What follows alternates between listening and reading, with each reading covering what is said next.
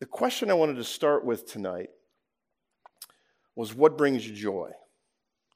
And um, sometimes you don't know the answer to that, but for me, uh, I have to admit, you know, sitting there and then watching this group up here, uh, the Heimberger family, and, uh, and an old friend, Tim Malden, and a new friend, Tom, and my son, uh, watching that, I've, I've known the Heimberger family for a decade, and seeing those children with my child leading worship,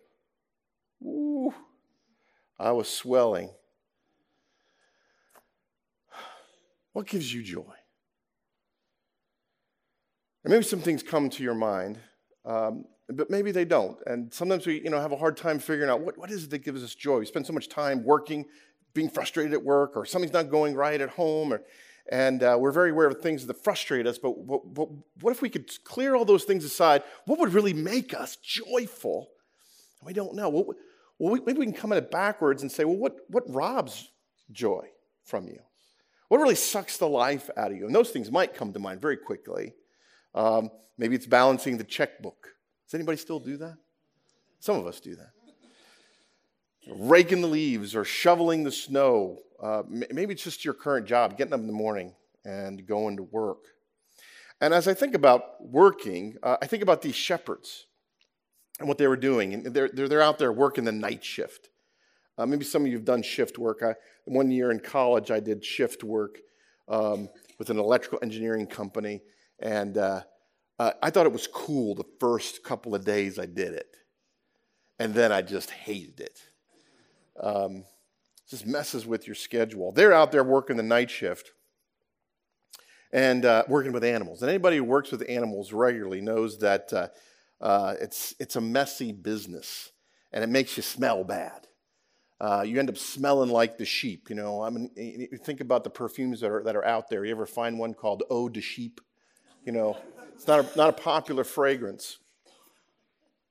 You're watching these, and if you love animals, I'm sorry, I don't mean to cause any offense, but you're watching these dumb animals wandering around the field, making sure they don't get stolen or they hurt themselves. Ugh. You know, I can't stand taking my dog out. My girls can attest this. Do I like taking the dog out? No, I do not um, just taking the dog out out in the cold and waiting, you know, walking walking her or waiting for her to do her business, and I'm just sort of standing there like this, hoping that this five minutes would be o- over soon. Uh, but imagine being out there all night. And the job itself probably felt somewhat insignificant, unimportant. Um, the other thing to think about is that uh, uh, shepherds in, in, ancient Israel did not uh, tend their, their flocks by night in December. Uh, that's a whole other sermon when Jesus, what time of the year Jesus was really born. We've settled on December 25th. Sort of, the, it's the turning of the tide of the, things getting darker to when things start getting lighter again. That's why we celebrate around this time. But he, he was probably born either in, in the early fall or in, in the spring, and particularly if he was in, in the spring, uh, temperatures dip into the 50s, low 50s in Israel. Uh, have any of you ever kind of stayed out overnight without shelter when it's, when it's low, low 50s? Anybody? Some of you have gone camping, yeah? I mean, it's not really all that pleasant. Uh, it's not cold exactly, but boy, it's not the temperature you want. Um, it's a long, lonely night. That kind of job would suck the joy out of me, suck the life out of me. And it's to these men, these rough working class guys working the night shift, that the angels appear to announce tidings of great joy. In the midst of their discomfort, in the midst of their tedium, in the midst of their fatigue, there is news that is great joy, not only for the important people, but for all people, even people like them. And that's one of the things I think we need to remember every Christmas. We tend to get consumed with our own tribe. You know what I mean by that? You know, me and mine. Um, and our Christmas dinner and uh, the, the, the, the, presents and the wrappings and making sure that, that me and mine are taken care of. And that's not a bad thing, but we tend to lose sight of the fact that God's gift is for all people. That his gift was for all kinds of people. Verse 10 And the angel said to them, Fear not, for behold, I bring you good news of great joy that will be for all the people. For unto you is born this day in the city of David a Savior who is Christ the Lord. The gift and the joy it inspires is for everybody. Um, for shepherds and for sages. You know, later Luke talks about that. Uh, for truck drivers and for doctors, we have some people like that here at our church. For those with dysfunctional families, maybe too many of us have that. Those with dysfunctional families and those without any family.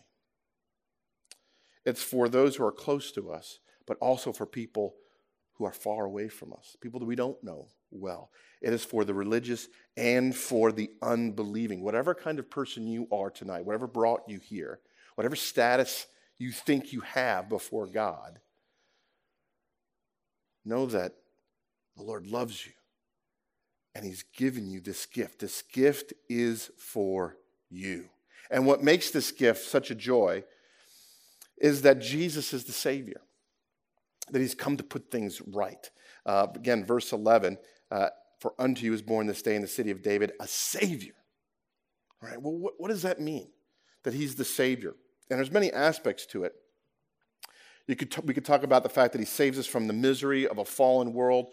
You all have the sense that the world is fallen, that it's broken? Has that been your experience? He's come to fix that. Do you have the sense that um, you haven't lived right and that you're suffering the consequences of your own failures? Anybody have a sense of that? He's come to fix that. Any of you have a sense of shame? He's come to fix that. He's saving us from all these things. And in a sense, He's saving us from ourselves. Now, at times, it means delivering us from an illness uh, or the consequences of foolish actions, sometimes. Uh, but it means that even while we experience the hard things of this life, God's going to put all things right by having Jesus live the life that we should have lived, by dying the death that we dare not die and face judgment, and then being raised from the dead. And we share in that too. Ensures our own glorious eternal life. Simply put, everything is going to be all right. Have any of you ever longed in, in, in, a situation for someone just to come along and say, Look, I understand what's going on. It's going to be all right. That's what God says in Jesus Christ.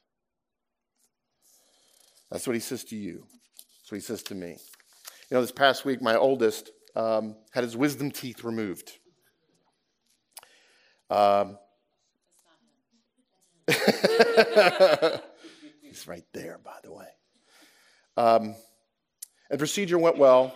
Uh, there were no complications during the surgery. He came through it with flying colors, despite the fact that he had six wisdom teeth removed. Um, and uh, he came home, and I was talking with him, and I said, humorously, but probably somewhat insensitively, um, Oh, it's just pain. You'll be fine. You know, there is pain in this world, there's pain in this life, there's pain in your life. But the Savior has come to put it all right. And whatever circumstance you're struggling with, it's going to be all right. And what I think is even more astonishing than this is that uh, not only is the gift for all kinds of people, not only is the gift, going to put all things right, but that God's love for us is so deep, it's so profound, that the gift really is the gift of Himself. He gives Himself to us. Uh, Unto you is born this day in the city of David a Savior who is Christ the Lord. The word Christ there is the Greek version of the word Messiah, the anointed one. The Lord, meaning his divinity. He is God himself. Now, some of us get gifts that, that, that make us happy. Any, anyone want to share something that makes you happy? You know, a gift that you've gotten, you're like, oh, this is so good. Anyone want to share? I know, I know, I know that you have some. Yes, in the back.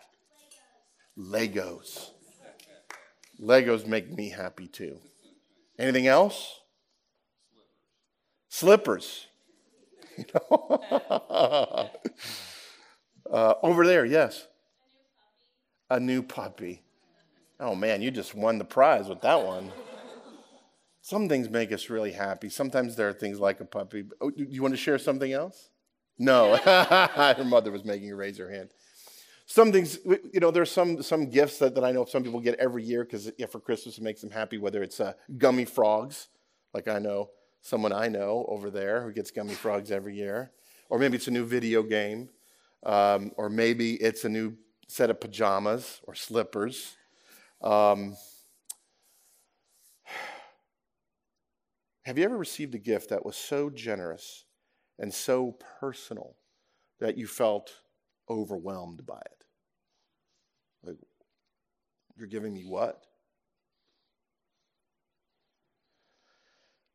God the Son left the glory of heaven to be born in a barn among the smell and filth of domestic animals. And he lived in this fallen world.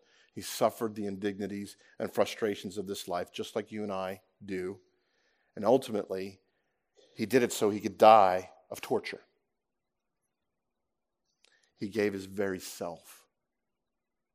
For the world, yes, but for you personally. I Wish I could say everybody's name, but I'm only going to pick out a few. Elliot, he died, he gave himself for you. And Georgia, he gave himself for you. And McKenna, for you. And put your name by that. He loved you so much, he gave him his very self. When I think about that, if I really get a good sense of it, I think I am undeserving.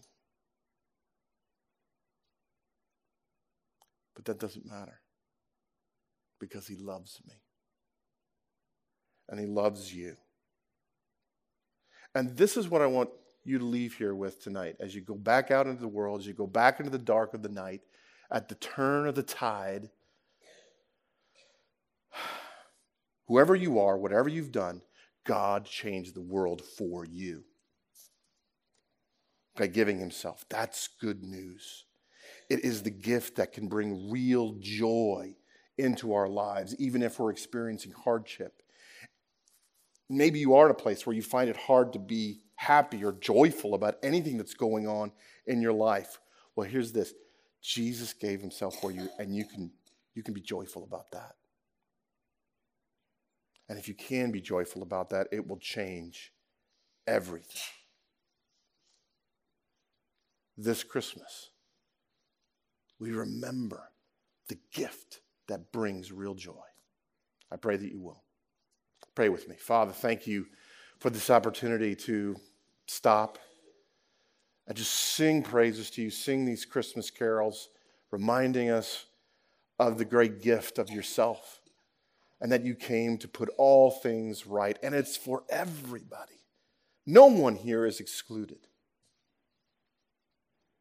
Would that propel us back into the world, Lord, with a sense of joy and confidence and peace, even as we face difficulty, hardship, heartbreak, perplexity, frustration, knowing that ultimately you put all things right and that for us, it's all going to be okay.